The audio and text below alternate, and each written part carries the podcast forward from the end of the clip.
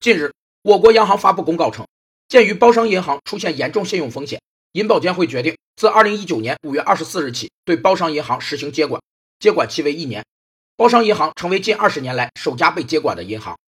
信用风险是银行贷款或投资债券中发生的一种风险，是借款人因各种原因未能及时足额偿还债务或银行贷款而违约的可能性。发生违约时，债权人或银行必将因为未能得到预期的收益而承担财务上的损失。有两个导致信用风险的原因：一是经济运行的周期性，处于经济紧缩期时，信用风险增加，因为盈利情况总体恶化，借款人因各种原因不能及时足额还款的可能性增加；二是发生了对公司经营有影响的特殊事件，且这种特殊事件的发生与经济运行周期无关。接管后，包商银行个人理财各项业务不受影响，原有合同继续执行，无需重签。同时，包商银行正常经营，个人存贷汇等各项业务照常办理。